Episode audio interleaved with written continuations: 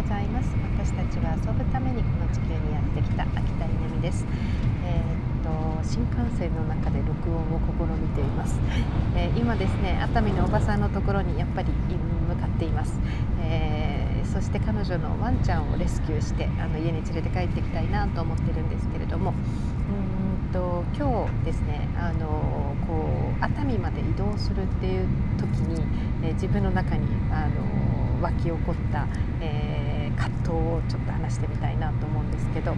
えー、っとどうやって行こうと思ったわけですね。で選択肢はまあ2つ、え、車で行く、えそして新幹線で行く。で、えまあ、結果として、まあ、新幹線を選んでるんですけどこれにあの至るまでにですね自分の中で、まあ、なんかすごい葛藤がありました。えー、っと車で行くのがね体的に楽なんですよね。えまあそうですよね自宅の前に止めてある車に乗ってで我が家は結構インターに近いのであのインターに乗ってしまえばあの熱海まで行きますよね。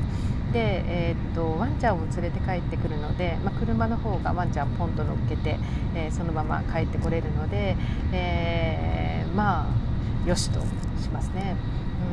で新幹線で行こうとするとですね我が家からはですねまず最寄りの駅まで20分ぐらいかかるんです。で、えー、っとこれをまずタクシーにするか歩くかっていう選択肢もあるんですけど。でそこから名古屋駅まで行くのにさらに20分ぐらい。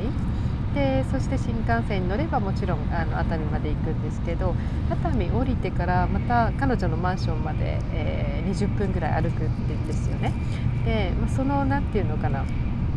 面倒くささっていうかいや面倒くさくないんですけどね、えーと、そんなことと、まあ、比べてました。で行きはいいんですけどまた帰りワンちゃんをですねゲージに入れて、えー、新幹線で連れてくるって大丈夫かなとかなんかその辺も迷いますよね。で、ことをこう自分の中でつらつらと心の中であのまあ、葛藤というかこう心の中で考えてるわけなんですけど最後どうして新幹線で決めたかっていうと、えー私は SDGs 普及委員なんだ学校 SDGs 普及委員なんだっていう、えー、そこを思い出しました。で、えー、っと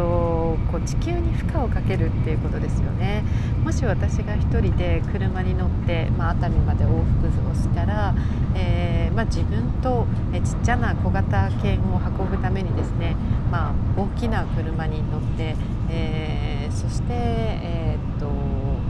負荷をかける地球に負荷をかける。それよりも、まあ、すでに動いているこの新幹線に自分が乗った方が、負荷は少ないだろうというそういう視点であの新幹線にしてみました、えもちろん自宅から駅まで歩きました。熱海も駅まで歩きたいと駅から歩きたいと思います、えー、ということで行ってきます。